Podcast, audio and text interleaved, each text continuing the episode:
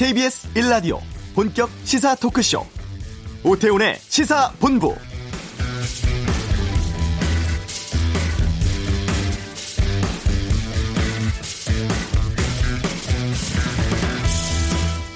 비서 성폭력 혐의로 기소된 안희정 전 충남도지사가 조금 전 일 심에서 무죄를 선고받았습니다.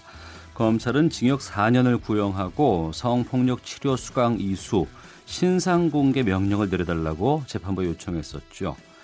서울 서부지법은 공소사실 모두에 대해서 범죄의 증명이 없는 때 해당한다고 판시를 했습니다. 오태훈의 시사본부, 잠시 후 안희정 전 충남지사의 일 심 선고 결과에 대해서 노영희 변호사와 함께 분석해 보겠습니다. 국민연금 개편에 대한 논란이 뜨겁습니다. 경제브리핑에서 자세하게 살펴보겠습니다. 이 부, 정치를 둘러싼 현직 의원들의 가감없는 설전, 정치 화두는 남북 고위급 회담과 국회 특합의 폐지 등에 대해서 의견 듣겠습니다. 일본의 우길기가 해외 명품 브랜드에 등장을 했다고 하죠. 하재근의 문화살롱에서 이러한 무개념 행보 다루겠습니다. 케이비에스 일 라디오 오태훈의 시사본부 지금 시작합니다. 오후를 여는 당신이 꼭 알아야 할 이 시각 가장 핫한 뉴스. 케이비에스 보도국 김기화 기자의 방금 뉴스. 함께하겠습니다. 어서 오십시오. 안녕하세요. 리콜 대상인데 긴급 안전점검 받지 않은 비엠더블유 차량에 대해서 오늘 운행정지 명령 내려진다고요? 네, 그렇습니다. 김현미 국토부 장관이요. 긴급 안전진단을 받지 않은 비엠더블유 리콜 차량에 대해서 점검 명령 그리고 운행정지 명령을 발동할 것을 전국시장, 군수, 구청장에게 요청한다. 이렇게 밝혔습니다. 이, 이렇게 특 특정 자동차 차종에 대해서 무더기로 다 운행정지 명령 내려지는 건 이번이 처음이라고 하는데요. 네. 이 자동차 관리법을 보면요. 어, 안전 운행에 지정이 있다고 인정된 차량에 대해서 운행정지 명령을 발동할 수 있다라고 음. 규정하고 있는데 만약에 어기면 어기면 일 년 이하의 징역이나 천만 원 이하의 벌금에 처해지게 됩니다. 오. 그런데 이번 건 같은 경우에는 아무래도 어, 운전자들의 잘못이 있는 게 아니잖아요. 네. 제조사 측의 잘못이기 때문에 어, 아마 뭐 가능하면은 좀 안, 이 안전 진단을 받아라 이렇게 음. 유도하는 쪽으로 진행을 하겠다고 합니다. 비엠더블유 리콜 차량 대상은 십만 육천삼백 대인데요. 어젯밤 자정까지 긴급 안전 진단 받지 않은 차량, 그러니까 아직 받지 않은 차량이 이만 칠천이백 대입니다. 네. 그러니까 오늘까지 계속 받으면은 한 이만 대 정도는 계속 이 운행 정지 조치 대상에 포함될 것으로 보입니다. 네. 그러니까 내 차량의 리콜 대상인지 모를 수도 있지 않을까 싶은데 어떤 식으로 진행이 됩니까? 네, 그래서요 국토부가 내일부터 대상 차량을 통보하고 이 행정 절차에 착수할 예정입니다. 아, 시, 시장이나 군수, 구청장이 발급한 명령서가 소유자한테 가는데요. 음. 아, 도착하는 즉시 효력이 발생되고요. 점검 명령이 발동되면은 차량 소유자는 의무적으로 이 안전 진단을 받으러 가야 됩니다. 그리고 안전 진단 목적 외에는 운행을 할 수가 없습니다.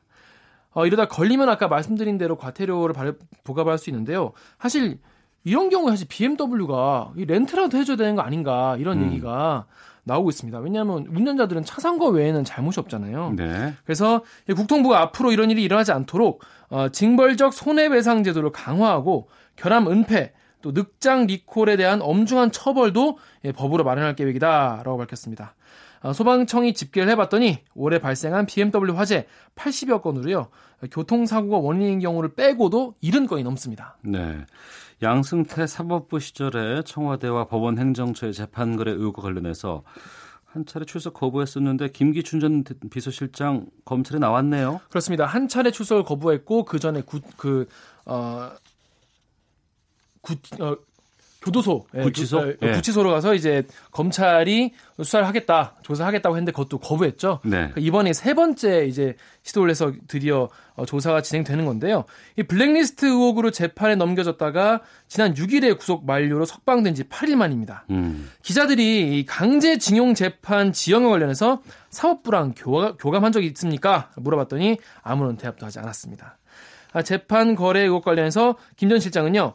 양승태 사법부가 일제 강제징용 사건 소송의 최종 판결을 미루는 과정에 개입한 혐의를 받고 있습니다. 네, 기무사 폐지하는 법령안이 국무회의에서 의결됐네요. 그렇습니다. 기무사 해체하고 새로 군사안보지원사령부를 제정하기 위한 관련 법령안이 국무회의에서 의결이 됐습니다. 아, 이번 안에는요, 정치 개입과 민간인 사찰 이런 거를 엄격히 금지하는 조항이 신설되는데요.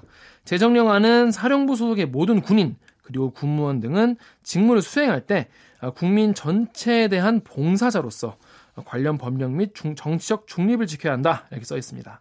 그래서 앞으로 정당 또는 정치단체 가입, 정치활동 관여 행위가 일체 금지됩니다.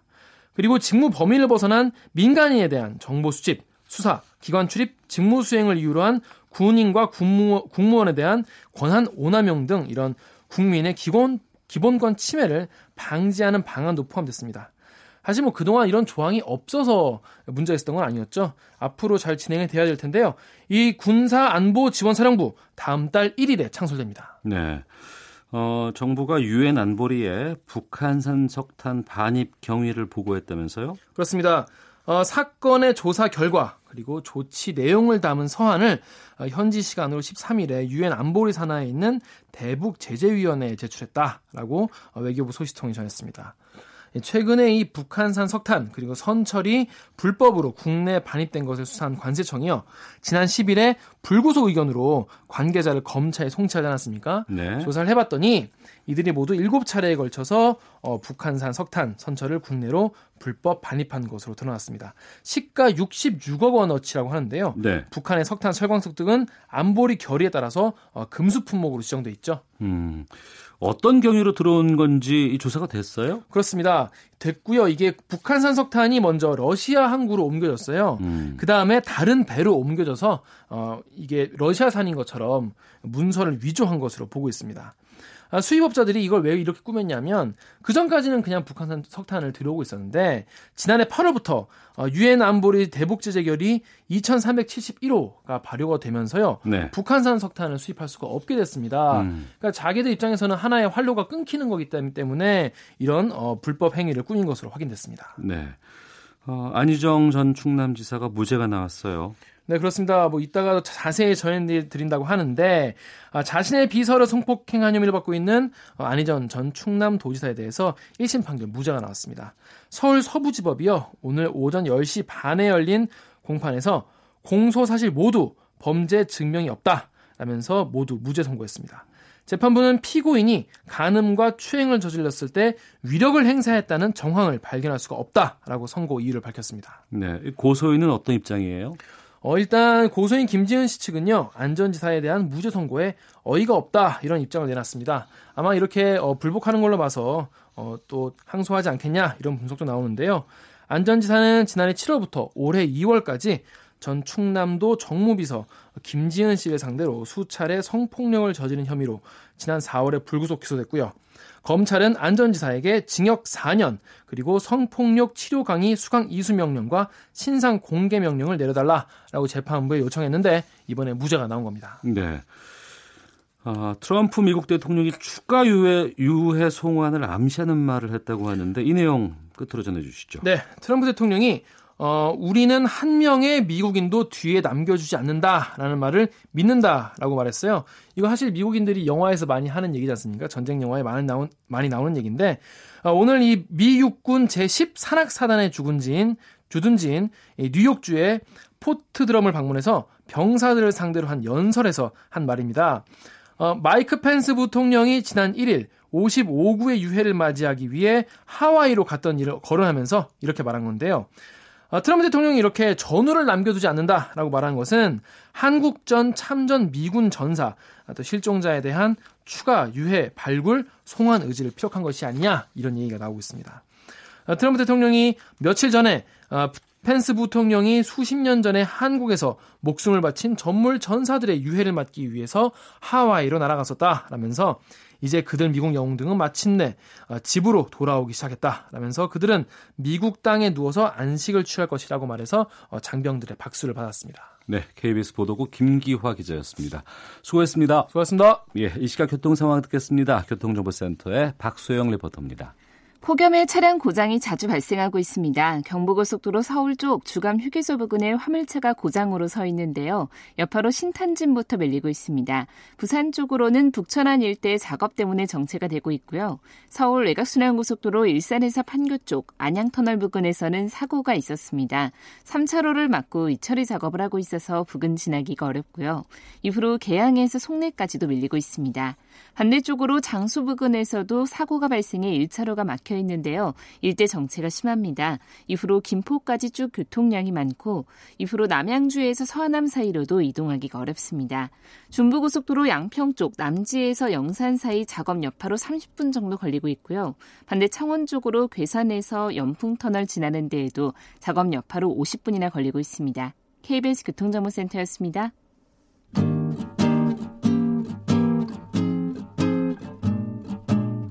케이비에스 일 라디오 오태훈의 시사본부, 여러분의 참여로 더욱 풍성해집니다. 방송에 참여하고 싶으신 분은 문자 샵 구칠삼공 번으로 의견 보내주세요. 애플리케이션 콩과 마이케이는 무료입니다. 많은 참여 부탁드려요.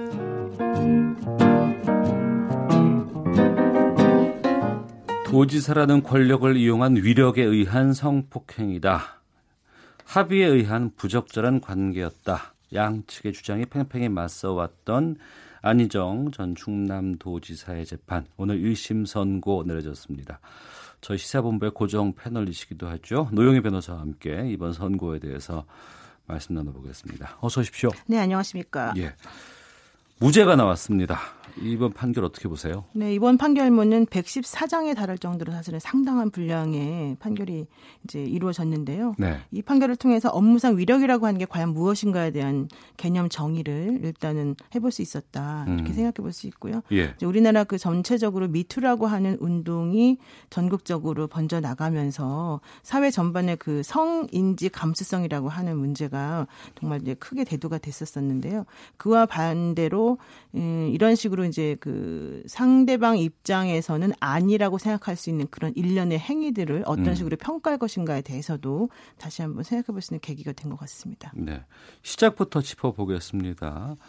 일반인들이 접한 것은 이 고소한 김지은 씨가 제이티비씨의 뉴스룸에 나와서 이제 성폭행 당했다고 폭로한 것이 시작이었거든요. 네, 맞습니다. 이천십팔 년 삼월 오일 날 제이티비씨 뉴스룸 손석희 씨와의 인터뷰에서 김지은 충남도 정무비서가 직접 방송에 출연을 했고요. 예. 특히 당시 김지은 씨는 정무비서라는 직을 유지한 채로 인터뷰를 했다는 점에서 사실은 상당히 놀라웠었습니다. 네. 물론 이 방송이 나간 이후에 이제 그 직에서 내려왔지만은, 그러니까 당시의 대권 주자로서 유력하게 얘기가 되고 있던 안희정 전 지사에 대해서 본인이 직접 수행했고 오랫동안 관계를 같이 했던 그 피, 비서가 직접 나와서 피해 사실을 얘기했다는 점에서 사실은 상당히 충격이 컸었습니다. 네. 이게 이제 서지연 검사 미투 폭로 이후에 뭐 여러 곳에서 문학계, 영화계, 정치권 등 여러 곳에서 이런 식의 미투 폭로가 있었고, 결과적으로는 어, 이런 미투 때문에 자기 정치 인생이 이제 끝난 분들도 몇 분 계시거든요. 음. 이제 그런 것들을 생각해 본다면 당시에 김지은 씨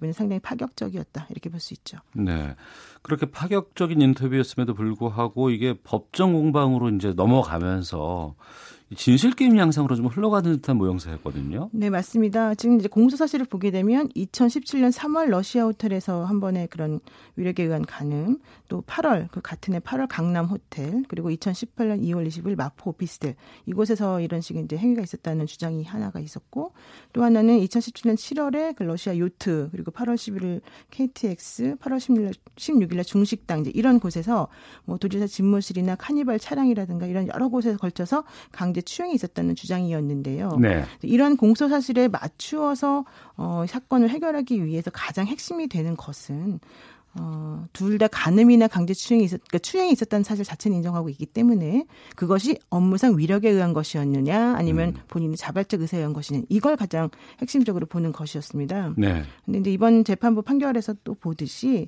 안 지사가 그런 행위 자체는 인정하고 있지만 음. 업무상 위력에 의한 것은 아니다라고 판단했기 때문에, 주장하고 있기 때문에 그 부분에 있어서는 유일한 증거로 피해자의 그런 진술이 얼마나 일관적이고 신빙성이 있느냐를 볼 수밖에 없었다라고 네. 재판부가 말을 했거든요. 그런데 어. 그런 면에 있어서 살펴보니까 여러 가지 점에서 이 피해자의 주장이 좀 무리가 있고 사실관계가 일치하지 않는 면이 몇 가지가 나와서 이건 좀 아닌 것 같다라고 판단했다 이렇게 말하고 있습니다. 예.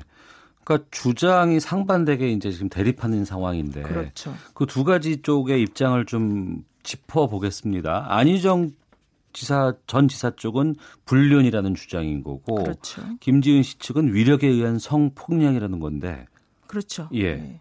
지금 그 이제 재판부에서 이례적으로 설명한 것 중에 하나가 뭐냐면 우리나라는 사회적 약자인 여자를 보호하기 위해서 위력에 의한 추행이라고 하는 법규를 구십사 년도에 만들었는데 예. 이거는 전 세계적으로 유례가 없다. 어. 우리나라에서 특별히 이 사회적 약자인 여자를 보호하기 위해서 만들어진 규정이다. 예. 그런데 이런 규정에 비추어 보아도 이 김지은 씨 주장이 조금 몇 가지 중요한 점에서 틀린 부분이 있어서 문제가 있다 이렇게 얘기를 하고 있습니다. 그래서 증거조사를 들어서 얘기를 하고 있는데 예컨대 뭐 러시아 호텔에서 얘기 들은 것에 의하면 뭐 맥주를 들고 있는 피해자를 포옹하고 언어적으로 외롭다고 말한 사실이 인정이 되지만 네. 그렇다고 해서 이것이 위력이겠느냐. 음. 재판부가 이렇게 말을 하고 있는 거예요. 이게 재판부 예, 자체. 예.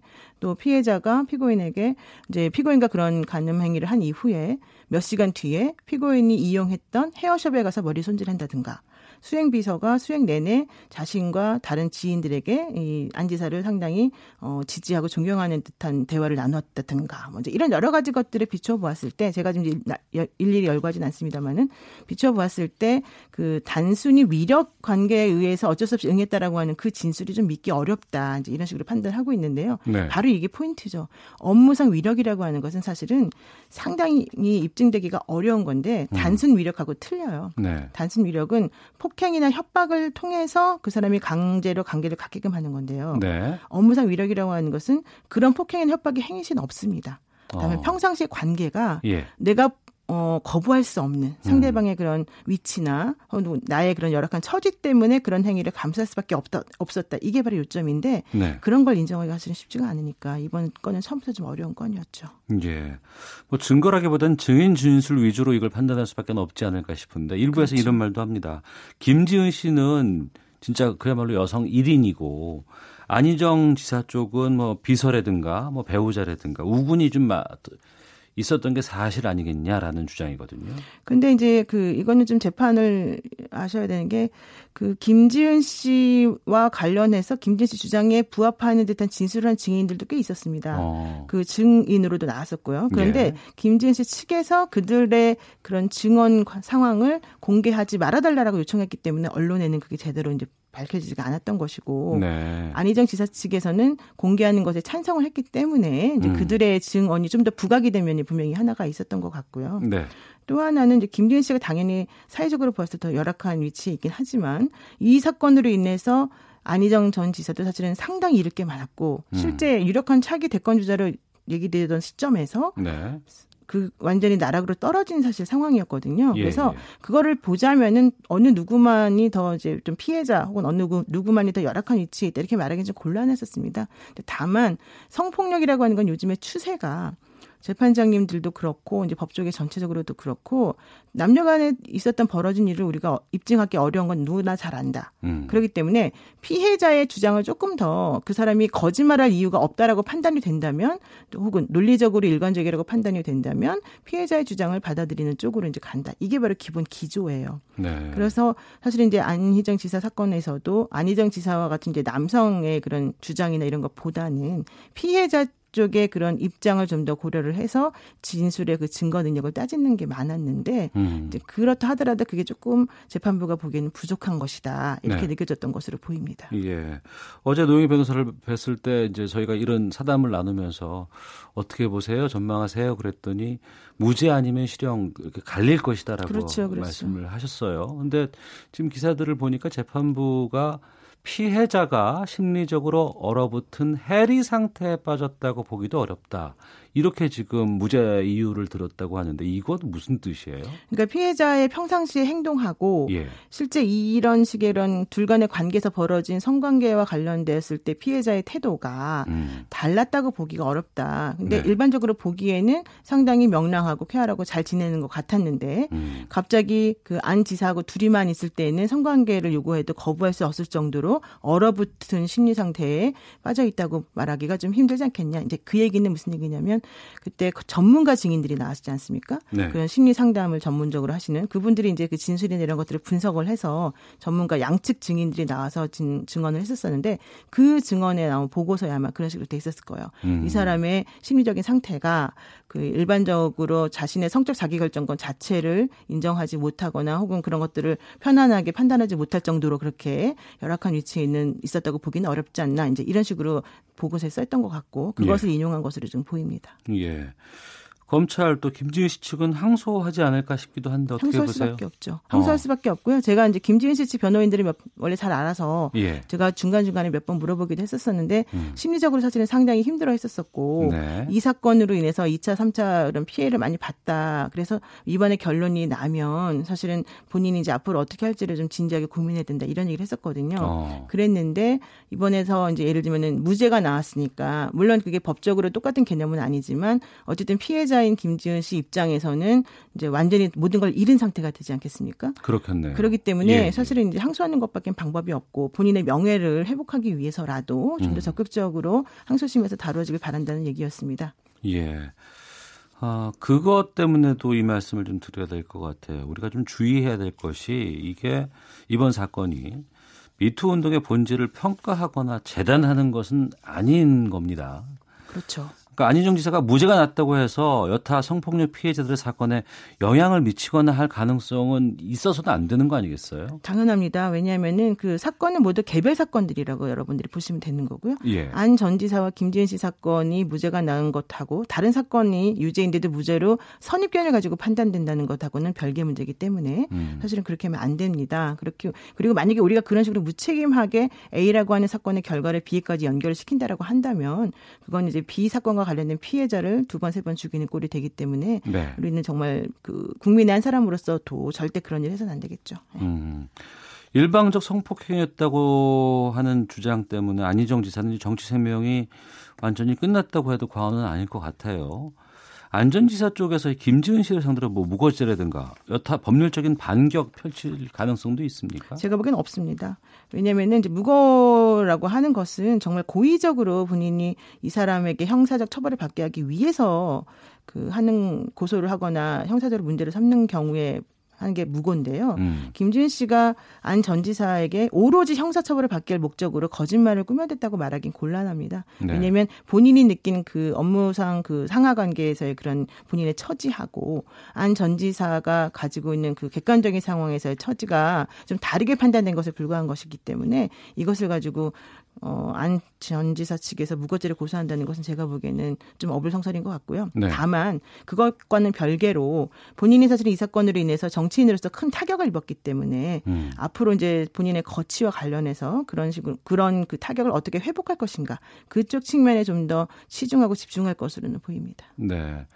이번 사건 통해서 이제 법률적으로 가지는 의미 파장 그리고 이제 일 심 결과였기 때문에 이 심에 항소로 간다고 했을 경우에 그러면은 그 김지은 씨 측에서는 어떤 것들을 보강할 것이 있을지 좀 마지막으로 정리해 주시죠. 그러니까 이제 대법원 판결이 확정이 되어야지만 모든 것이 정리가 되는 것이고 일단은 그냥 한 단계의 심사를 거쳤다라고 하는 것만 이제 여러분들이 이해를 하시면 될 것 같고요. 예. 김지은 씨 입장에서는 업무상 위력이라고 하는 것에 그 위력이라고 하는 게 본인에게 정확히 무엇이었는지를 음. 좀 더 객관적인 증거를 가지고 재판부에 제출하거나 설득하는 게 필요한 것 같은데요. 예. 그거는 김지은 씨가 해야 되는 게 아니에요. 어. 그거는 검찰이 해야 되는 거죠. 예. 그러니까 검찰이 입증을 잘 못했다라고 사실은 보는 게 맞아요. 무죄가 음. 나온 사건은. 그렇기 네. 때문에 검찰에서는 법리적인 판단을 좀 더 거쳐서 법리를 인정받을 수 있는 그런 종류의 증거들을 확보하고 제출하는 게 필요할 것 같습니다.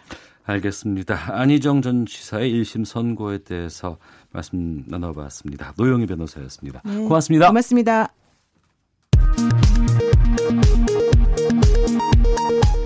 헤드라인 뉴스입니다.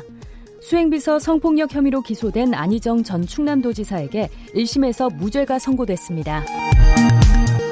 이산가족 상봉 행사를 닷새 앞두고 선발대가 내일 금강산으로 떠납니다. 이산가족 상봉은 이십일부터 이십육일까지 금강산에서 진행됩니다. 주한미군 병력을 이만 이천 명 이하로 줄일 수 없도록 제한하는 내용을 담은 미국 국방수권법의 입법 절차가 완료됐습니다. 정부가 폭염이 자연재난으로 지정될 것에 대비해 온열질환 사망자에 대한 정확한 판정 기준을 마련하기로 했습니다. 팔월 들어 반도체를 중심으로 수출이 늘면서 두 자릿수 증가세를 회복했습니다. 지금까지 라디오 정보센터 조진주였습니다.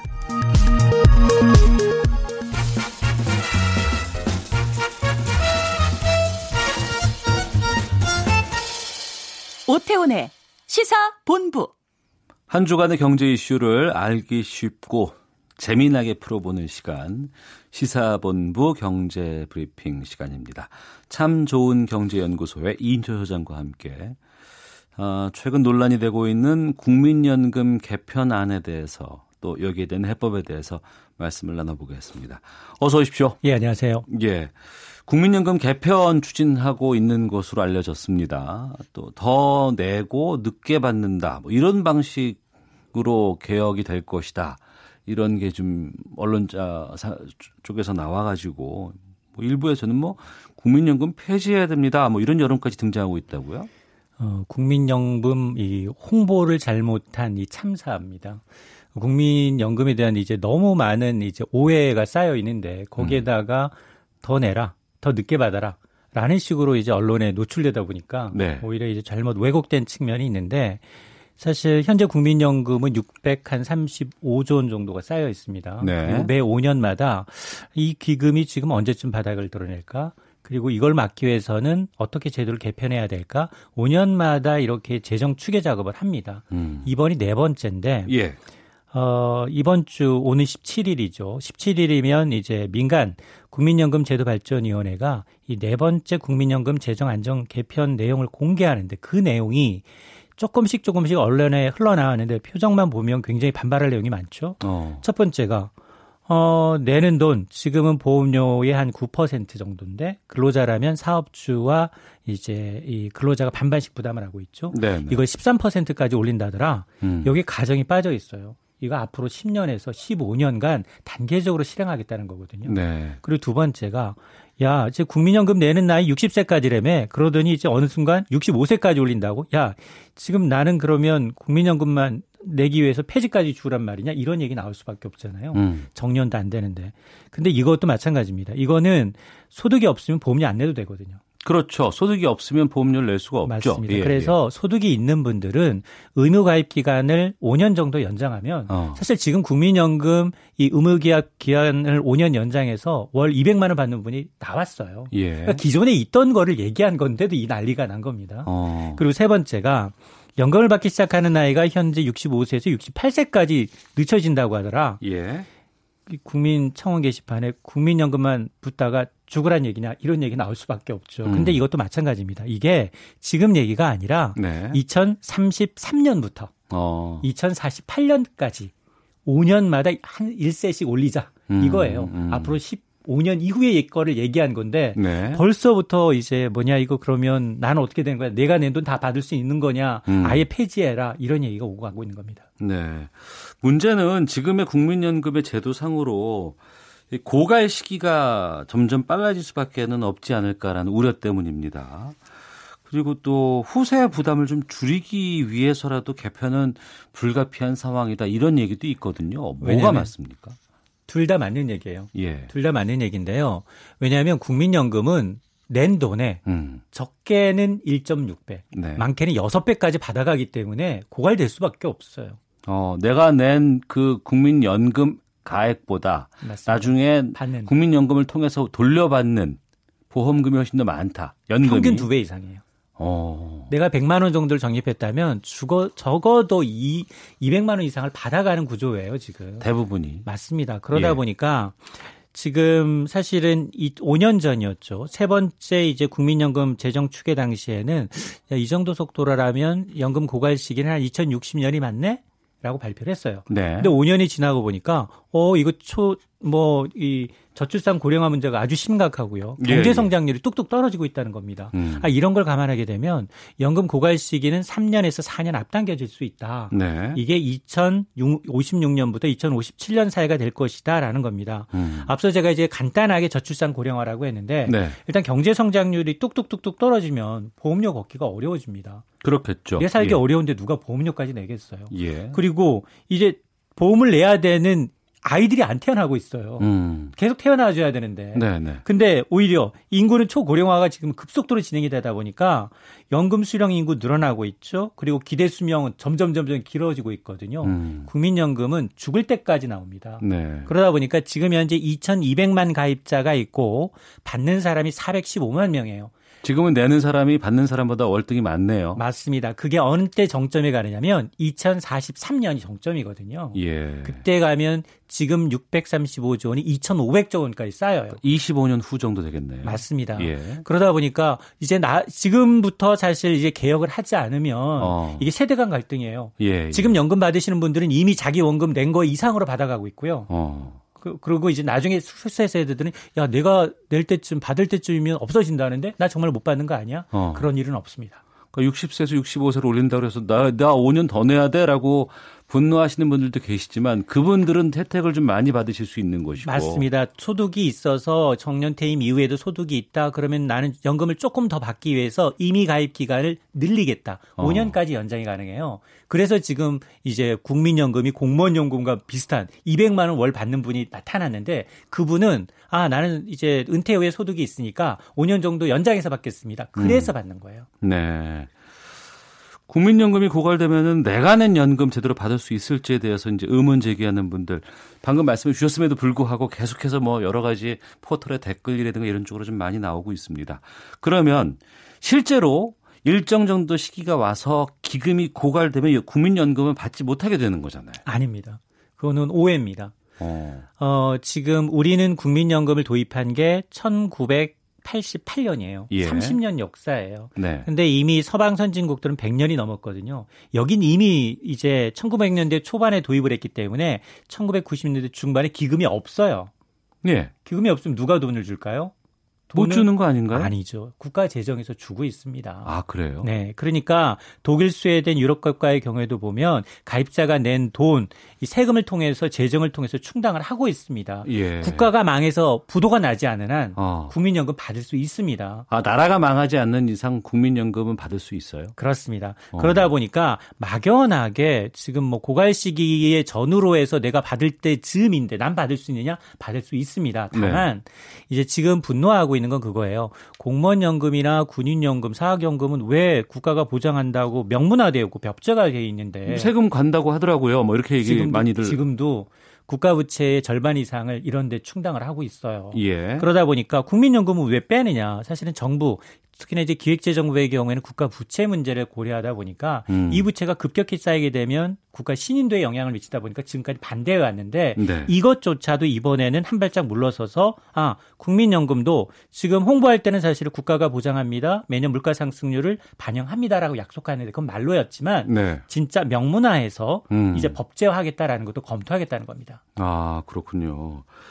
또 문재인 대통령의 대선 공약 관련된 얘기가 좀 나오던데 지금은 국민연금 다 받아봤자 얼마 안 돼. 뭐 한 달에 이십만 원, 삼십만 원밖에 안 된다더라. 그러고 내가 뭐 굳이 뭐 낼 필요 있어 하시는 분들도 계시지만 이 용돈 수준이라고 얘기하는 치부하는 국민연금 수급액을 점진적으로 인상하겠다는 약속을 공약으로 내걸었거든요. 예. 어제 얼마나 진짜 이 오해가 심각했으면 직접 얘기를 했겠습니까? 국민의 동의, 사회적 합의가 없으면 절대 일방적인 개편하지 않겠다. 음. 그리고 이 소득 노후 소득 보장을 강화하는 쪽으로 추진하겠다라고 얘기를 했거든요. 네. 이게 지금 이 어, 문재인 대통령이 공약사항입니다. 지금은 이제 소득 대체율이라고 해서 평생 동안 내가 받은 월급 평균 대비 과연 은퇴 후에 연금을 얼마나 받느냐 이 비율이거든요. 네. 내가 예를 들어서 평균 월 소득이 백만 원이다라고 하면 지금 현재는 한 사십오 퍼센트 수준이에요. 음. 근데 이미 십 년 전부터 이거는 사십 퍼센트까지 낮춰주기로 약정이 돼 있는 겁니다. 네. 그러니까 당초 처음에는 국민연금 처음 시작할 때는 가입자를 독려하기 위해서 무리하게 무리수를 던졌습니다. 음. 소득 대체율 칠십 퍼센트까지 백만 원 벌었다면 칠십, 칠십만 원까지는 국가가 보장할게. 이거였어요. 그러니까 그 다음 지나고 보니까 뜨악 이게 뭐지? 이러면 고갈 속도가 훨씬 빨라지는데 그러면서 연금을 차츰 개정을 합니다. 그래서 속도, 소득 대체율이 칠십에서 육십, 육십에서 오십, 오십에서 사십까지 낮아진 겁니다. 네. 이걸 다시 거꾸로 문재인 대통령은 오십 퍼센트 수준까지 끌어올리겠다라고 공약을 한 거고 음. 실제로 이번에 만에 하나 이런 알려진 사실들이 이제 개정이 된다면 지금 네. 민간 차원에서 논의가 되고 있지만 이런 것들이 이제 구월에 정부안이 나오고 시월에 국회에 제출될 텐데 아마 이 소득 대체율이 조금 더 올라갈 가능성이 높아졌다라는 겁니다. 네. 받는 금액이 더 많아질 수 있다는 거죠. 우리나라의 국민연금의 그 지금 축적된 금액이 상당하다고 들었어요. 그런데 네. 이게 계속해서 이제 수익률을 또 내야 되지 않습니까? 기금을 맞습니다. 운용을 해서. 그런데 지금 수익률이 거의 바닥을 치고 있다는 얘기도 나오던데요. 이것도 오해가 좀 있는데요. 우리는 매년 반기만 되면 야 수익률 마이너스래.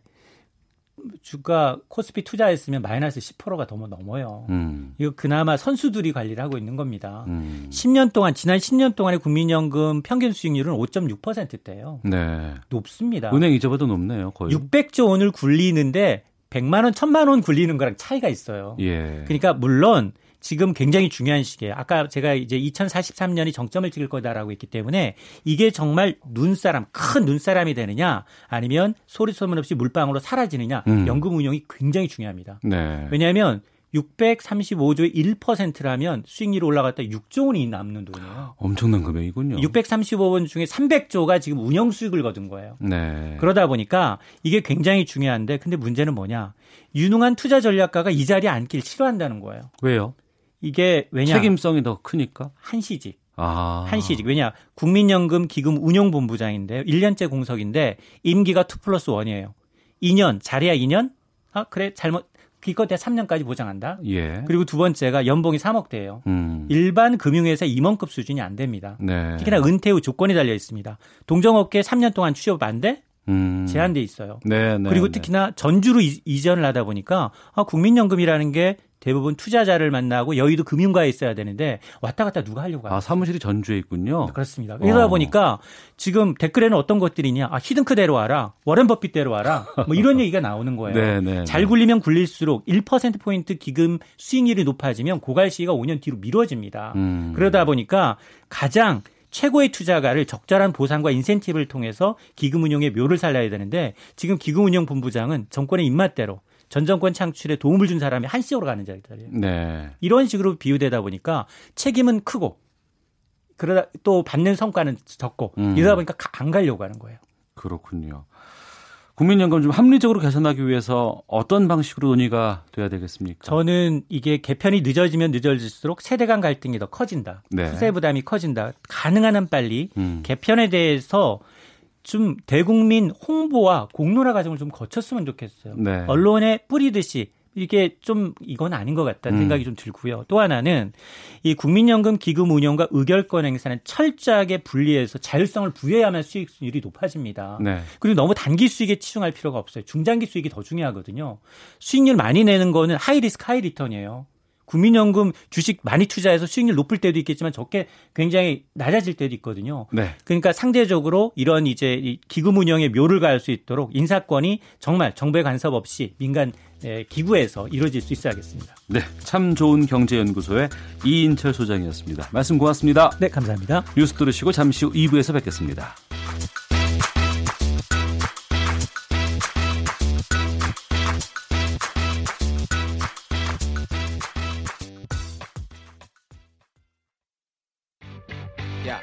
왜? 점심시간에 뭐하냐? 자야지. 야, 그러지 말고 이거 한번 들어봐. 아, 뭔데? 지금 당장 yeah. 라디오를 켜봐. uh-huh. 나른한 오후 깨울 시사 토크쇼. uh-huh. 모두가 즐길 수 있고 uh-huh. 함께하는 시간. uh-huh. 유쾌하고도 신나는 시사 토크쇼. 오태훈의 시사본부. 네, 케이비에스 일 라디오 오태훈의 시사본부. 매주 화요일에는 현안을 둘러싼 여야 국회의원들의 허심탄회한 속내를 들여다보는 시간, 정치화투가 있습니다.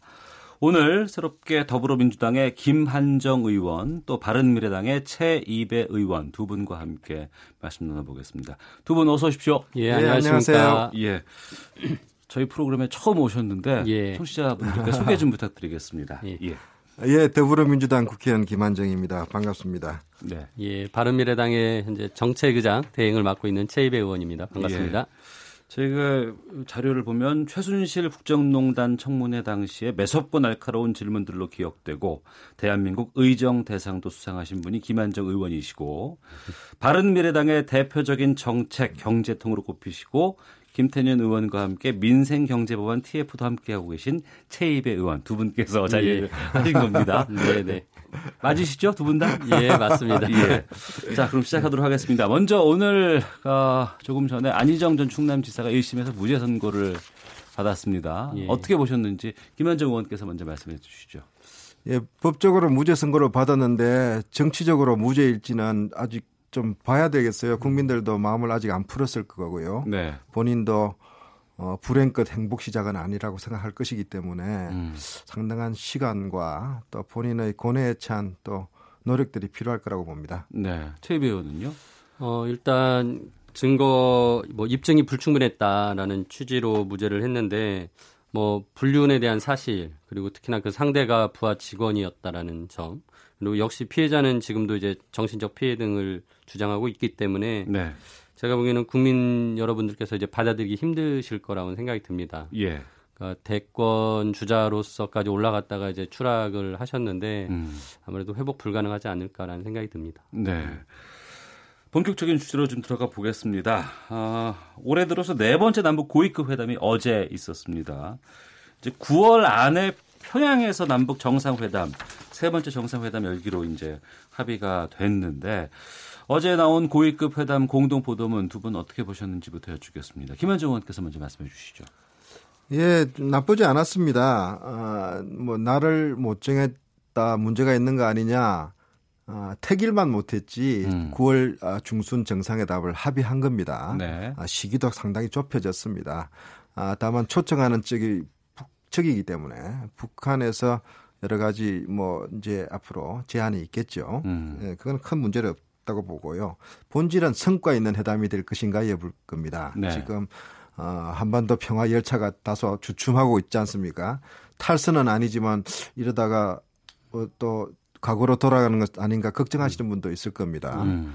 북한은 북한대로 미국은 미국대로 서로 주장을 하고 있고요. 우리는 가운데 끼어 있습니다. 문재인 대통령께서 이번에 구월 오 차가 되죠. 다섯 번째 남북정상회담에서는 과연 어떤 해법, 어떤 돌파구를 또 제시할 것인가. 대통령 입장에서도 상당히 부담스러울 것 같아요. 네네. 그러나 큰 흐름에서 한반도 평화를 진척시키고 음. 어, 비핵화라는 목표를 달성하고 또 남북한 화해를 통한 공동 번영의 초석을 놓겠다 하는 이 판문점 선언의 정신이 지켜진다면은 좋은 해법 또 가능한 방법들을 찾아내지 않겠나 저는 기대해 봅니다. 네, 최이배 의원께서는요? 예, 저도 뭐 크게 다르진 않고요. 일단 북한의 비핵화 이행에 대해서 좀 새로운 기폭제가 됐으면 좋겠다. 지금 너무 회담이 교착 상태로 지금 북한과 미국 간의 대화가 교착 상태이다 보니까. 어, 좀 중재자로서의 이제 대통령의 역할이 다시 한번 제대로 됐으면 하는 바람인데요.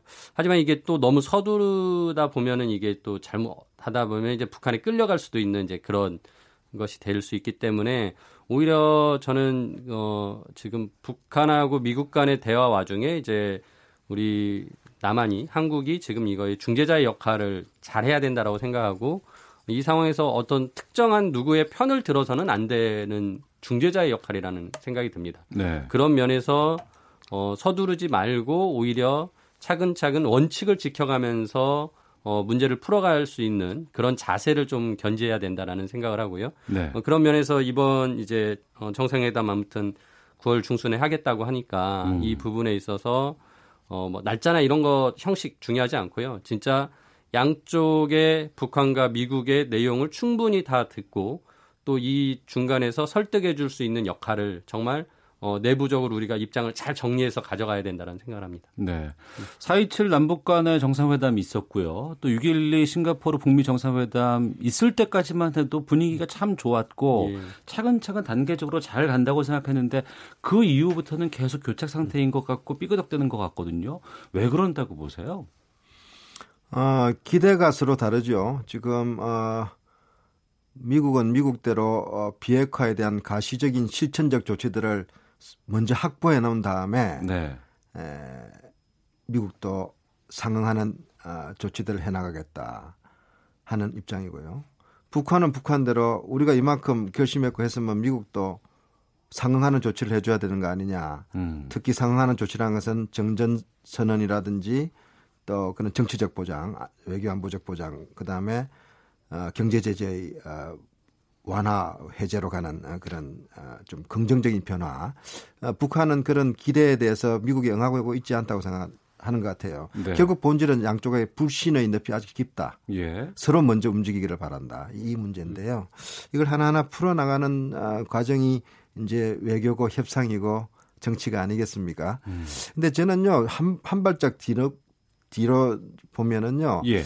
아직 크게 막 뭐 걱정하고 우려할 만은 아니다. 어. 다만 이제 기대를 좀 현실화해야 된다 생각이 듭니다. 예. 우리는 지난 사월 달 판문점 회담 또 유월 달 싱가포르의 극적인 그런 어, 이벤트를 보면서 이 남 한반도 평화로 가는 열차가 케이티엑스인 걸로 생각하고 있어요. 기대치가 높아서. 예, 케이티엑스는 예, 예. 아닙니다. 아. 그러나 이, 이게 지금 뭐 거꾸로 가는 기차도 아니고 멈추선 기차도 아닙니다. 음. 다만 이제 거쳐야 될 역들이 있는데. 네.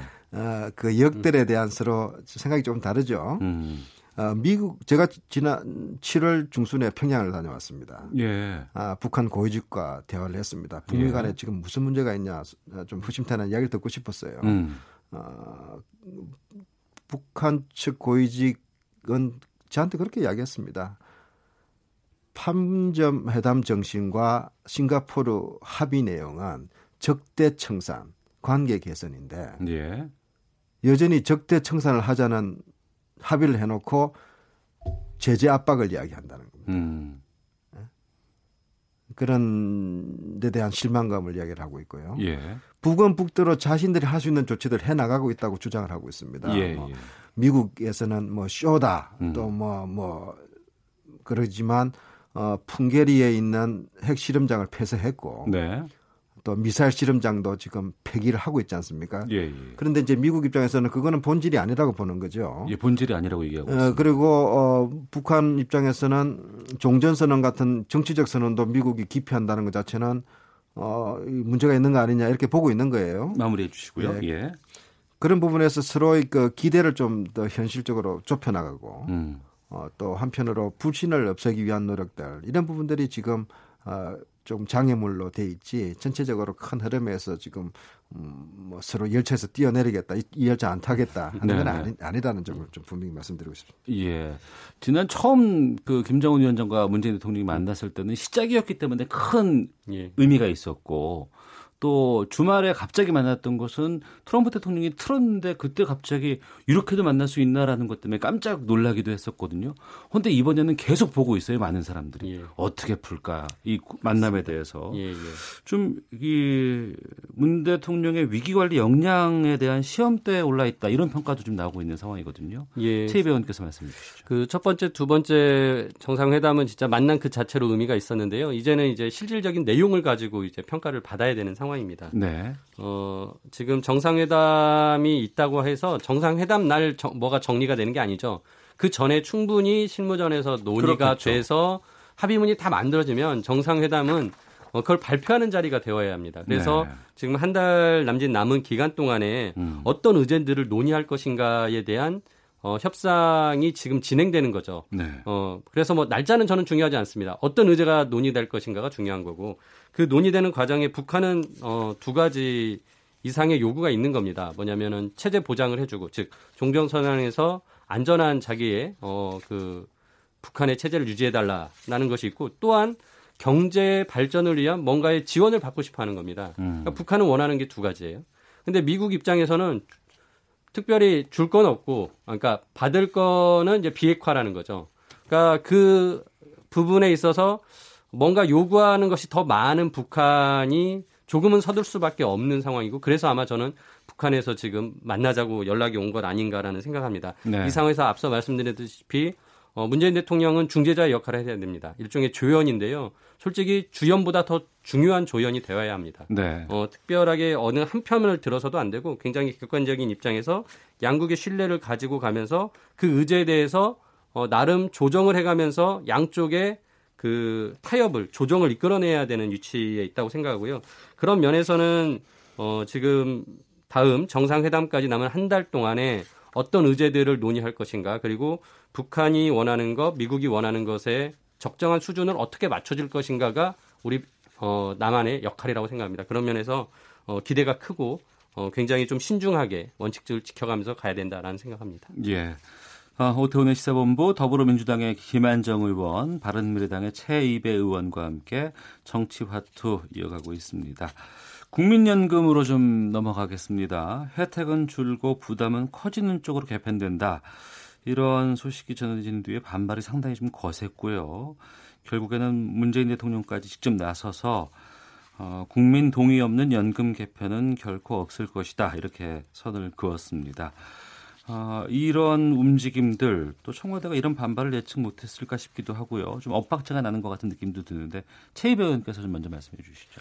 일단 저는 이제 어, 보건복지 내외 자문위원회에서 일단 내용을 이제 만들어 놓은 건데요. 네. 어, 이게 너무 이제 언론에 이제 급속히 이제 화두가 돼버린 것 같습니다. 좀 신중하게 복지부에서 이런 부분은 발표 안 하게 하고 충분히 내부의 검토를 거친 후에 뭔가 어, 완성된 대안을 냈으면 좋았을 텐데 논란만 좀 키운 부분은 복지부가 잘못을 했다고 생각을 합니다.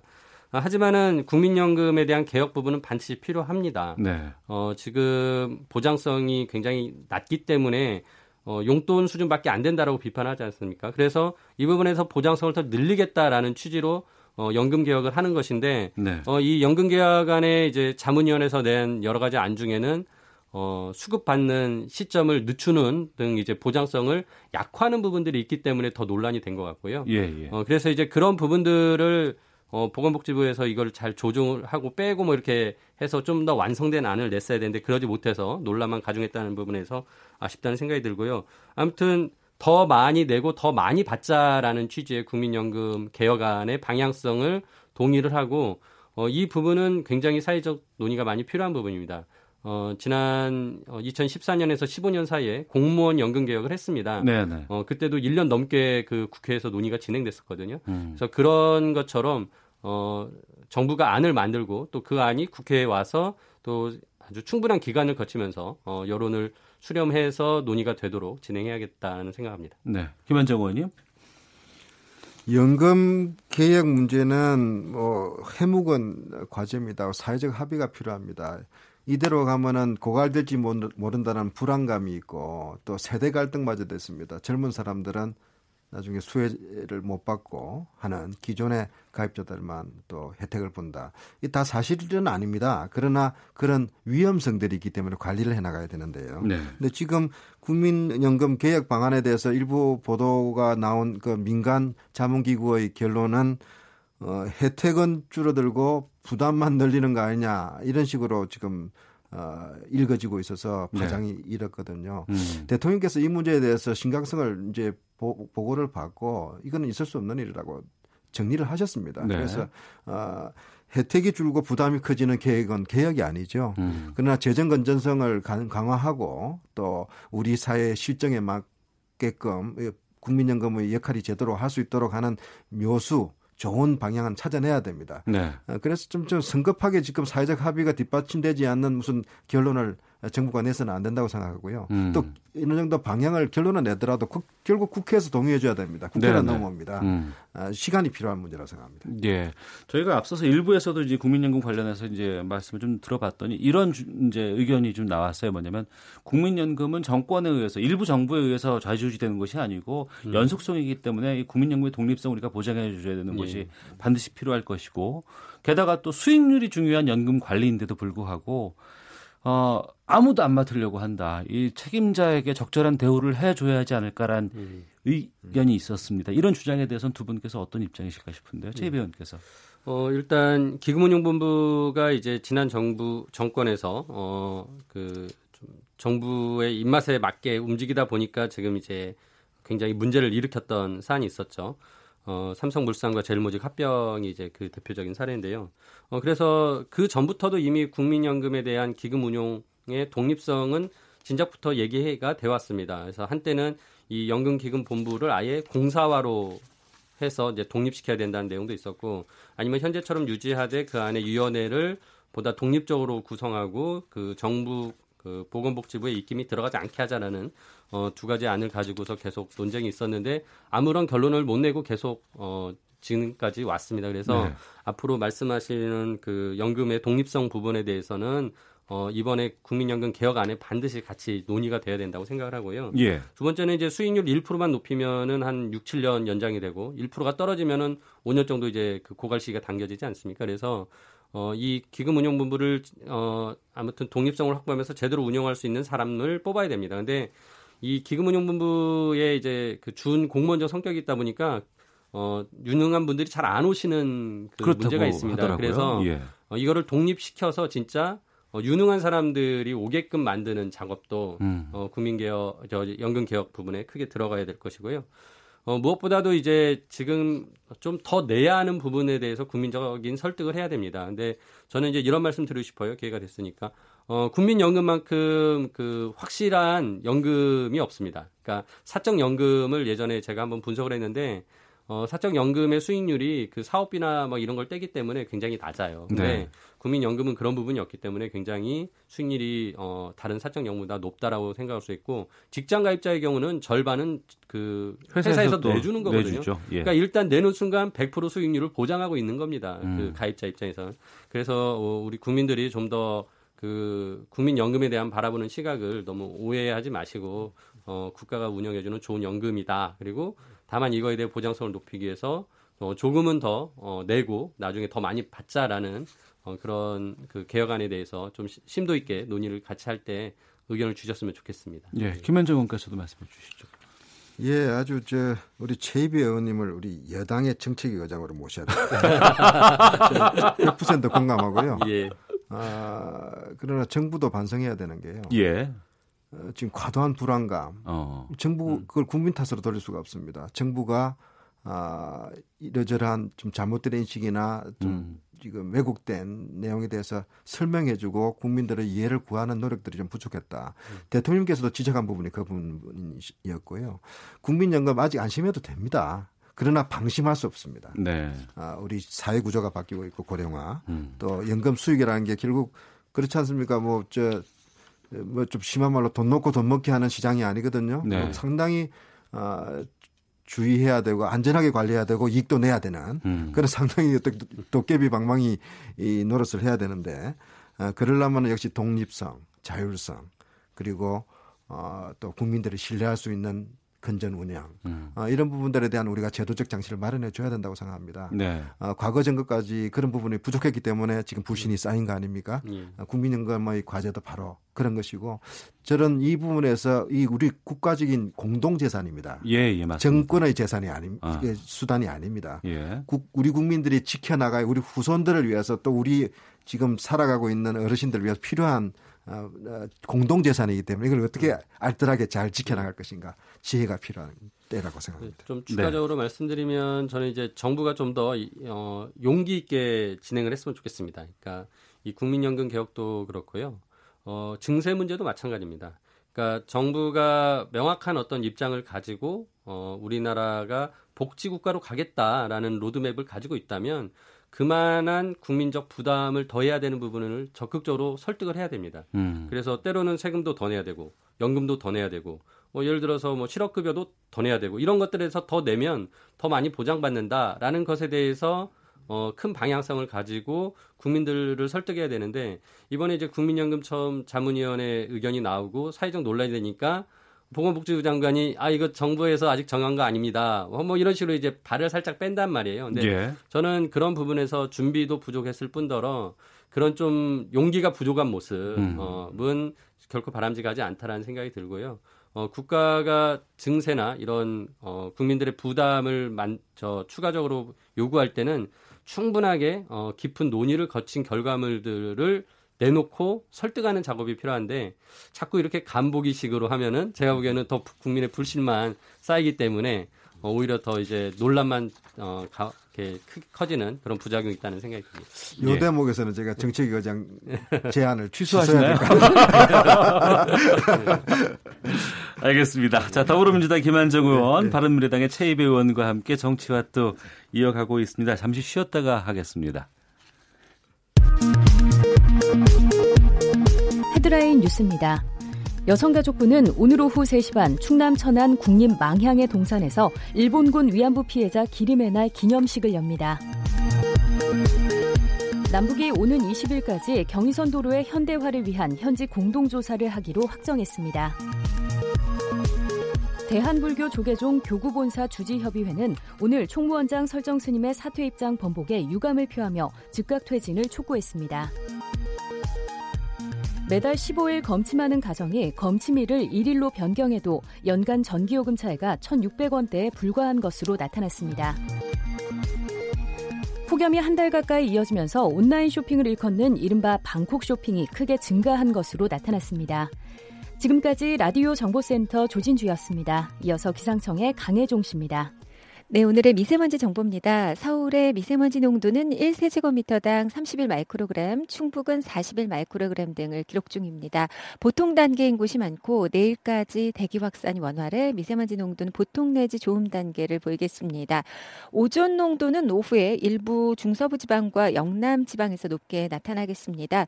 오늘도 그간의 날씨와 비교했을 때 기상 여건 비슷하겠습니다. 폭염 속 소나기 오는 곳 있겠습니다. 오늘 전국적으로 가끔 구름이 많이 끼겠고 영서와 충북 북부, 경북 내륙은 오후에 소나기 오는 곳 있겠습니다. 오늘 소나기 양은 오에서 삼십 밀리미터가량 되겠고요. 광복절인 내일 역시 전국적으로 구름량 오늘 마찬가지입니다. 구름이 많겠고 충북 남부와 남부 내륙 쪽으로 또 제주도 쪽으로 소나기 오는 곳이 있겠습니다. 내일은 보다 많은 양이 되겠습니다. 특히 제주와 남해안으로는 이십에서 육십 밀리미터 정도, 그 밖에 충청과 남부 내륙 등엔 오에서 사십 밀리미터가량 내일 내리겠습니다. 이틀 동안 소나기 오는 지역에서는 천둥, 번개가 치고 또 국지적으로 강한 빗줄기가 쏟아질 수 있으니까 야영객들은 안전사고에 유의하셔야겠습니다. 당분간 남해안과 제주에는 바람이 강하게 불겠습니다. 내일 아침 기온 서울 이십팔 도 등 이십사 도에서 이십팔 도의 분포, 낮 최고 기온 서울 삼십육 도 등 삼십일에서 삼십육 도로 오늘과 비슷한 더위 이어지겠습니다. 지금 서울의 기온은 삼십육 도, 습도는 오십일 퍼센트입니다. 다음은 이 시각 교통 상황 알아보겠습니다. 케이비에스 교통정보센터의 박소영 씨입니다. 오늘도 휴가지로 향하는 차량이 꽤 있습니다. 서울 양양간 고속도로 설악에서 가평까지 밀리고 있고요. 또 영동 고속도로는 군자에서 서창까지 이십 분 정도 걸립니다. 중부 내륙간 고속도로 양방향 모두 작업 여파를 크게 받고 있는데요. 먼저 양평 쪽으로 연풍에서 장현터널 사이 작업으로 서행하고요. 이후로 남진 아들목에서 영산 사이로도 일 차로에서 작업을 하고 있어서 지금 이 구간 지나는데 삼십 분이나 걸리고 있습니다. 중부 고속도로 남이 쪽으로 남이천 부근에서는 승용 승용차 관련해 사고가 발생했습니다. 일 차로에서 이 처리 작업을 하고 있어서 뒤로 사 킬로미터 구간 쭉 정체가 심하고요. 남부권에서는 남해고속도로 부산 쪽으로 하만 이터널 안에서 화물차 관련해 사고가 발생했습니다. 철원부터 밀리고 있고 호남선지선 논산 쪽 전주 부근에서는 이 차로를 막고 작업을 하고 있어서 뒤로 일 킬로미터 구간이 밀립니다. 케이비에스 교통정보센터였습니다.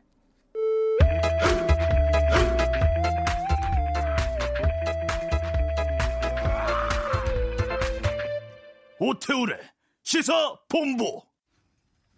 네, 지금 시각 한 시 삼십사 분 지나고 있습니다. 더불어민주당의 김한정 의원, 바른미래당의 최이배 의원과 함께 정치화투 이어가고 있습니다. 어, 여야 교섭단체 원내대표 세 명이 모여서 국회 특수활동비 완전 폐지에 합의했다, 이런 뉴스가 어제 나왔었습니다. 근데 물론 이제 여기에 대해서 많은 사람들이 찬성을 보냈고 박수를 보냈는데 오늘 아침부터는 이게 완전 폐지는 또 아니다, 뭐 아직 결정 안 된 것도 있다라고 하는데 최이배 의원께서 먼저 좀 말씀해 주세요. 이게 예. 어디까지 폐지한 거고 어디는 남아 있는 거예요? 그 저도 뭐 특수활동비에 대해서 구체적으로 이제 그 뭐 사용처를 본 적은 아닌데 이제 국회에서 지금까지 어 관례상 이제 보면은. 어, 교섭단체 원내대표들이 받는 금액이 있고요. 네. 그다음에 이제 국회의장과 의장, 부의장하는 의장단이 받는 게 있고, 그다음에 상임, 상임위원회에서 상임위원장이 받는 돈, 이렇게 세 가지로 구분을 할 수 있는데요. 저희 이제 바른미래당은 진작부터 이제 아예 다 폐지하자라는 네. 주장을 했었고, 이제 어 그제 이제 그 민주당하고 이제 한국당에서는 일단은 폐지하는데 동, 동의한다라고 했는데 얘기를 하다 보니까 이게 교섭단체 원내대표들이 받는 것만 폐지한 걸로 지금 말씀을 하시는 거예요. 네. 그래서 아 본래 이제 바른미래당이 주장했던 취지는 다 없애는 거였는데 그래서 오늘 그렇지 않아도 그 부분에 대해서 저희도 아침에 회의를 하면서 또 예. 언급을 했는데요. 어, 의장단과 상임위원장이 받는 것까지 다 폐지하고 음. 결국 그게 한 육십억 정도 되는 어, 예산입니다. 이거 다 폐지하자라는 주장을 다시 저희가 좀 강력하게 했고요. 아마 십육 일 날 의장단 저기 국회의장께서 이거를 좀 개선안을 발표를 하신다는데 어떤 수준으로 발표하실지 조금 어, 현재는 우려되는 상황입니다. 국민적인 어떤 기대를 부응하지 못할까 봐 좀 걱정이 됩니다. 김한정 의원님. 이 상임위라든가 아니면 네. 국회의장, 부의장 쪽은 남겨놓는 것인가요? 아니면은 아직 논의가 결정이 다 안 끝났기 때문에 지금 이런 상황인가요? 지금 세부적인 저 지금 조정을 하고 협의를 하고 있는 것 같은데요. 저도 구체적인 이야기 들어봐야 되는데요. 예. 큰 원칙은 합의를 했습니다. 예. 특갈비는 폐지하는 쪽으로 하고 음. 어, 국회 운영의 필수적인 경비는 네. 예산으로 하고 또 투명하게 해서 국민적 지금 요구, 기대 부응하자 하는 거는 다 합의했으니까 예. 해야 되는데요. 다만 지금 왜 이게 문제가 됐냐. 특수활동이란 특수가 뭐냐 음. 하는 데 대한 국민적 동의가 좀 부족했고 어렵고 예. 또 무슨 특수활동을 국회에서 육십억씩이나 해마다 쓰냐. 음. 나눠 가진 거 아니냐. 예. 쌈짓돈 아니냐 이거거든요. 예. 그래서 이 부분에 대해서 이제 뭐 더 이상 미룰 수는 없습니다. 음.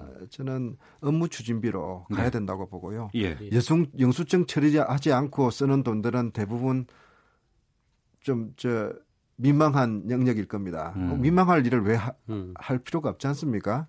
이제 다만 이제 이런 거는 있습니다. 저 그 이런 격려금이나 위로금 같은 게 있습니다. 네. 국회의장님이 또 우리 뭐 이번에 또 예를 들면 뭐 사고를 당한 공무원이 있다든지 음. 또 국회에서 무슨 안, 안 좋은 일이 있다든지 네, 네. 또는 격려를 해줘야 되는 부분들을 다 영수증으로 받아서 하라. 이거는 좀 현실적으로 어려운 부분이 있습니다. 그런 음. 부분에서 그거는 필수 경비로 우리가 네. 국민들이 허용할 만하고 납득할 만한 범위를 정해서 음. 또 예산으로 하면 되고요. 예. 이게 지금 함부로 그냥 막 국회만 막 공적으로 돌려서 해결할 문제는 아닙니다. 장관 음. 그러면은 다른 부처들은 어떻게 할 겁니까? 정부 부처의 특활비가 예, 있죠. 있습니다. 그래서 예, 예. 이런 부분들이 좀 서로 조율을 해가지고 음. 어, 현실성 현실성 있는 다시 말해서 조사모사나 또 옷만 갈아입는 이런 변칙이 아니라 꼼수 지금 또에 대한 음. 불안감 또, 또 비판이 나오고 있지 않습니까? 이번 네. 기회에 우리 사회가 좀 더 건전하고 투명하게 가는 그런 과정에서 좀 지혜로운 대책을 내놔야 된다고 보고요. 네. 막, 막 한꺼번에 다 없애라. 이런 거는 좀 비현실적이다. 음. 국민들도 그런 부분들을 좀 이해해 주셔야 된다. 저는 그렇게 생각하고 있습니다. 아픈 거 더 하나 좀 여쭤보겠습니다. 네. 어, 김기식 금감원장 옛날에 좀 문제가 됐던 게 네. 그. 국회의원 피, 피감기관 지원으로 이제 출장 갔다 온 것 때문에 이제 낙마가 됐기도 그렇죠. 하고 물러나기도 했었는데 예. 이번에 보니까 최근에 국회의원 서른여덟 명이 피감기관 지원으로 또 해외 출장 다녀온 게 논란이 됐어요. 예. 심사기구 만들겠다고 했는데 이거 또 고양이한테 생선 맡기는 거 아니냐 이런 비판이 있는데 어떻게 보시는지요? 그런 부분이 정말 좀 국회 부끄러운 부분이라고 생각을 하고요. 예. 저는 이게 국회에서 국회의원들이 이렇게 정부에 국감하거나 비판할 때 뭐 제 식구 감싸기 아니냐고 막 이렇게 어 야단치고 그러는데 음. 어 이런 부분들이 국회도 비슷한 그런 비난을 받을 소지가 있다라고 생각합니다. 그래서 어 저는 이제 개인적으로는 진짜 어 명단에 대해서 공개도 할 수 있으면 해야 되고요. 예. 그리고 확실히 이 피감기관의 돈으로 간 부분은 그 감사를 하는 사람 입장에서 독립성이 훼손되는 큰 문제거든요. 그래서 이 부분은 사과를 해야 된다는 생각을 합니다. 그리고 어, 이 해외에 대한 해외 출장에 대한 그 국민적인 솔직히 그 시각이 굉장히 안 좋습니다. 그러니까 저는 특활비 문제도 여기에 걸려 있다고 생각하는데요. 어, 의장이 이렇게 국회를 운영하면서 이렇게 의원들 간의 해외 출장을 가는 것에 대한 예산을 책정하는 권한을 가지고 계십니다. 예. 그 부분에 또 상당한 금액이 특활비로 쓰일 수도 있다는 생각을 하거든요. 어. 그래서 그런 부분까지 생각해봤을 때 우리가 좀 국회의원들의 해외 출장을 좀 자제해야 된다라는 생각을 하고요. 어, 진짜 국가의 외교력이 필요한 부분에 있어서 의원 외교나 이런 부분이 필요한 부분은 당연히 뭐 더, 더 열심히 해야 될 부분도 있겠지만 어, 그렇지 않은 부분이라면 과감하게 어, 어, 국회의원들의 해외 출장 줄이고 어, 또한 그런 부분이 특활비와 연결돼서 특활비를 축소하는 어, 그런 과정으로 연결될 수 있다고 생각합니다. 네, 김한정 의원님. 국회에 대한 불신은 어제 오늘 일이 아닌데요. 제가 어떻게 뭐 변명해야 될 처지는 아닙니다. 저도 사실 굉장히 불만입니다. 저는 특활비 구경도 못해봤습니다. 저를 보시는 표정이 되게 좀 안쓰러운 표정을 지으셔서. 예. 우리 사회가 저는, 저는 참 바람직한 방향으로 자꾸 가고 있다는 생각이 듭니다. 예. 이런 문제들이 그동안에 드러나지 않고 자꾸 드러나지 않습니까? 그런데 한편으로 저는 또 제, 저도 국회의원의 한 사람으로서 음. 좀 항변 내지는 좀 억울한 소리를 드리고 싶은 부분은요. 국회의원들도 사찰당합니다. 한마디로. 예. 온 국민이 지켜보고 있고 언론이 지켜보고 있고 그리고 문제가 되면 제일 먼저 얻어맞는 게 국회입니다. 그렇기 음. 때문에 국회는 또 그렇게 발가벗어져 있는 국회가 좋은 거고요. 그런 발가벗어 있는 국회가 또 우리 사회의 소금이 돼야 되는 게 국민적 여망 아니겠습니까? 네. 그러니까 지금 뭐 해외 출장 뭐 또 특수활 분기 모든 부분에서 불투명성입니다. 그다음에 두 번째로는 아, 과연 이게 국민의 세금을 가지고 이렇게 제대로 쓰이는가에 대한 고객 만족도 문제가 있거든요. 음. 그래서 저는 국회가 일을 제대로 잘하면 이 문제가 해결되고 두 번째로 국회에서 기본적인 국회뿐만 아니라 모든 공직자들이 이해 충돌은 피해 나가야 됩니다. 네. 아까 우리 최이배 의원님도 말씀하셨지만 자기가 감사해야 될 기간의 돈으로 여행을 가면은 감사가 제대로 되겠습니까? 이제 암만 해도 인지상정 봐줄 수밖에 없게 되고 또 거꾸로 보면 약점 잡힐 수도 있는 겁니다. 그걸 피해 나가고 제도적으로 막아야죠. 우리 국민들이 요구하는 것은 국회의원들 일하지 말라는 것이 아니라 제대로 하라는 것이고 네. 돈 쓰지 말라는 것이 아니라 투명하게 쓰라는 것이고 또 국민들이 납득할 수 있도록 쓰라는 거 아닙니까? 음. 그런 부분에서 특활비도 이름이 어쨌든 간에 필요한 경비면 필요한 경비로 국민한테 알리고 이건 이렇게 해서 필요하니까 이렇게 써야 되겠습니다. 예산 책정하면 되는 겁니다. 네. 저는 그게 이 문제 해결의 바람직한 방향 아닌가 이렇게 생각했습니다. 네, 알겠습니다. 두 분 모시고 지금 말씀 나눴는데요. 마지막으로 각 당 당내 문제 하나씩 좀 질문 드리고 마치도록 하겠습니다. 네. 먼저 김한정 의원님, 네. 어, 문 대통령 지지율뿐만 아니라 민주당의 지지율이 지금 최저치를 기록하고 있습니다. 어떻게 보고 계신지 궁금하고 네. 또 당 대표 이제 선거가 얼마 남질 않았는데 네. 어, 이 부분 너무 좀 경쟁이 좀 치열하고 여러 가지 견제가 많다 보니까. 오히려 좀 이렇게 서로가 좀 갈리는 듯한 분위기다라는 얘기도 들리거든요. 어떻게 보시는지 마지막으로 말씀해 주시죠. 지지율이 최저치라고 하지만 역대 민주당 평균치보다 훨씬 높습니다. 지금 과거엔 많이 아니죠. 사십몇 퍼센트도 예, 예. 사실 어떻게 보면 과분한 지지거든요. 음. 그러나 왜 하락하고 있는가에 대해서 민주당이 반성해야 된다고 생각합니다. 아, 경제적 불만 네. 또 여러 가지 정부 정책에 대해서 속 시원함을 못 받기 때문에 국민들이 불만을 받고 있고 또 상대적으로 좀 미안한 얘기지만 야당분들이 너무 또 못하고 있으니까 상대적인 반사이익도 이제 여, 여, 야당이 여당의 반사이익을 받아야 되는 정상적인 정치 같은데 거꾸로 돼 있습니다. 어, 지금 그래서 정치적으로 여러 가지 고민을 해야 될 시점에 왔고요. 음. 어, 이번 전당대회를 통해서 민주당이 보다 국민의 신임을 다시 확인하고 또 문재인 대통령 정부의 개혁을 뒷받침할 수 있는 그런 국민적 신임도 회복해야 되겠다 하는 결심을 하고 또 그렇게 하고 있습니다. 지금 뭐 선거 앞두고는요. 네. 워낙 시끄럽습니다. 워낙. 어디를 어, 어디다. 그러는 게 또 선거인가요? 예, 예. 네. 그래서 뭐 이게 좀 뭐 바람직하다 좀 위화할 생각은 없지만 예, 예. 지금 뭐 민주당 지금 당대표 선거를 놓고 잡음 저는 뭐 당에서 충분히 소화할 만한 일이라고 생각합니다. 예. 바른미래당도 지금 전당대회 음. 앞두고 있는데 예. 어떤가요?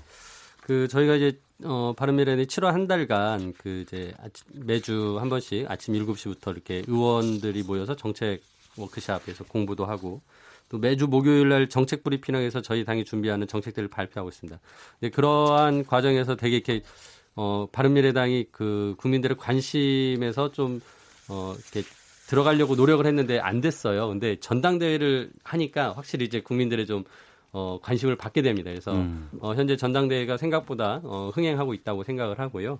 어, 그 과정에서 뭐 이제 어, 한 다섯 분의 지금 후보자가 있고 그 중에 세 분이 이제 어, 구월 이일 날 어, 당 대표 및 최고위원으로 선출될 것인데 이제 그분들이 어, 이제 전국을 돌면서 선거 운동과 또 이제 토론회를 진행할 겁니다. 그런 과정에서 어, 뭔가 우리 당의 바른미래당의 어떤 존재 이유 어, 지금까지 양당 중심에서 다당제에 대한 한거 그리고 이렇게 특활비를 없앨 수 있었던 게 이 매기 효과라고 저희는 생각하거든요. 어, 삼 당이 있어서 이렇게 다른 의견을 내니까 예. 이끌어갈 수 있다는 점.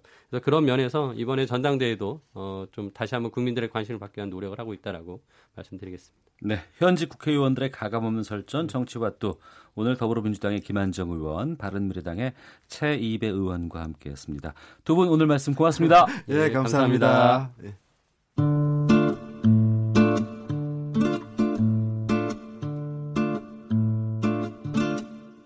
오태훈의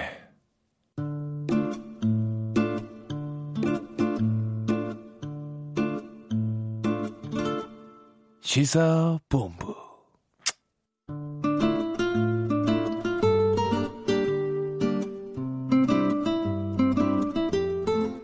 네, 매주 화요일 연예 문화 소식의 이면에 숨은 의미를 알아보는 하재근의 문화살롱 코너입니다.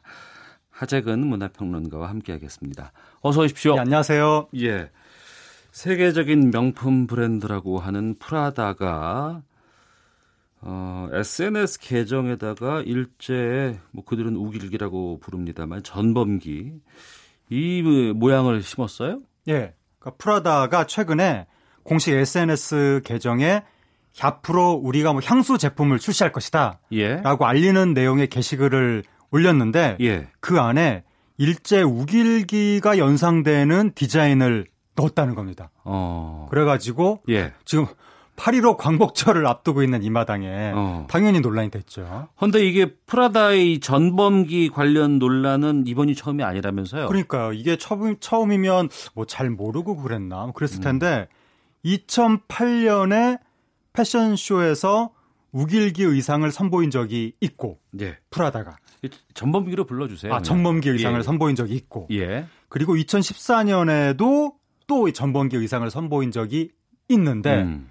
요번에 이천십팔 년에 이젠 또 에스엔에스 게시글에 그런 이미지를 선보였기 때문에 네. 왜 이렇게 반복적으로 어. 이런 일을 하는지 도무지 이해가 안 가는 일이 벌어진 거죠. 예. 같은 문제를 반복해서 일으킨다는 네. 건 뭔가 의도가 있다거나 누군가가 있다는 거 아니겠습니까? 그러니까 이게 아까 말씀드렸지만 요번이 처음이면 우연인가? 모르고 그랬나? 그럴 텐데 예.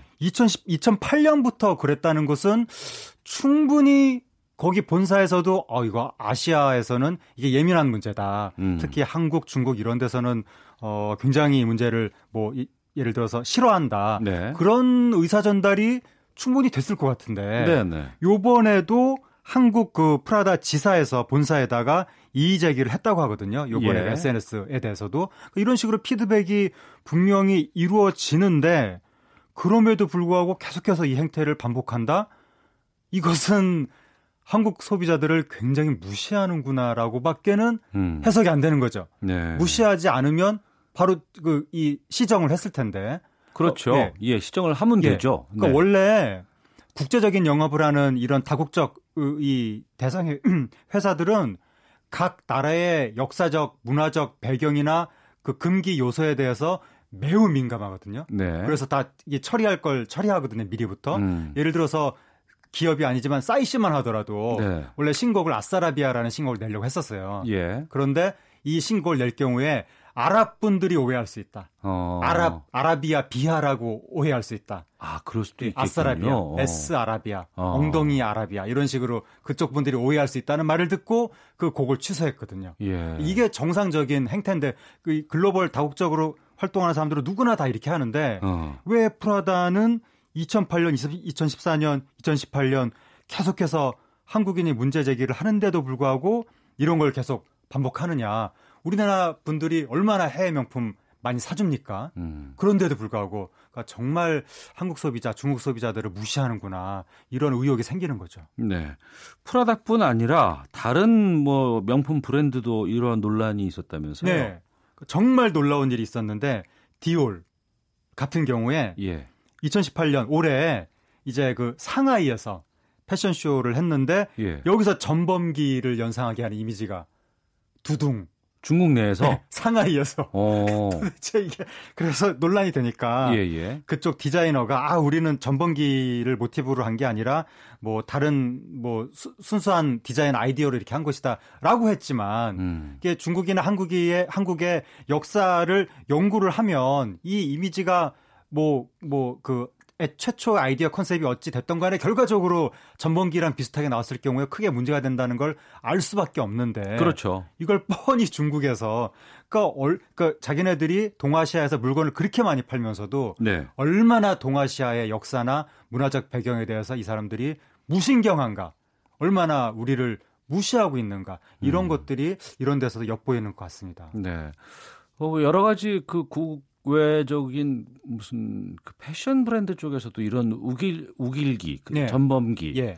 여기에 대한 디자인들을 많이 좀 써왔던 것 같아요 보니까. 예, 지금 뭐 꼭 명품 회사 아니라 하더라도 유명 해외 패션 브랜드에서 많이 이런 일들이 있었고, 뭐 예를 들어서 왜 자라라고 유명한 브랜드 있거든요. 세계에서 예. 제일 그 부자를 여기 회장이 엄청난 부자인데 이 브랜드에서 미국에서 과거에 전범기 디자인이 들어간 티셔츠를 판다는 것이 알려진 적이 있었는데 그러니까 이 회사가 어떤 회사냐면 과거에 나치 문양이 그려진 물건을 팔다가 어. 소비자가 문제 제기를 하니까 즉시 철수했어요. 예. 그 제품을. 음. 그런데 이 전범기 티셔츠에 대해서는 당시에 별다른 대응을 하지 않았다. 음. 그러니까 명백히 차별 아니냐. 네. 그리고 또 최근에 신발 업체 컨버스 이게 그 현지 매장 안에 그 홍보 영상을 틀거든요.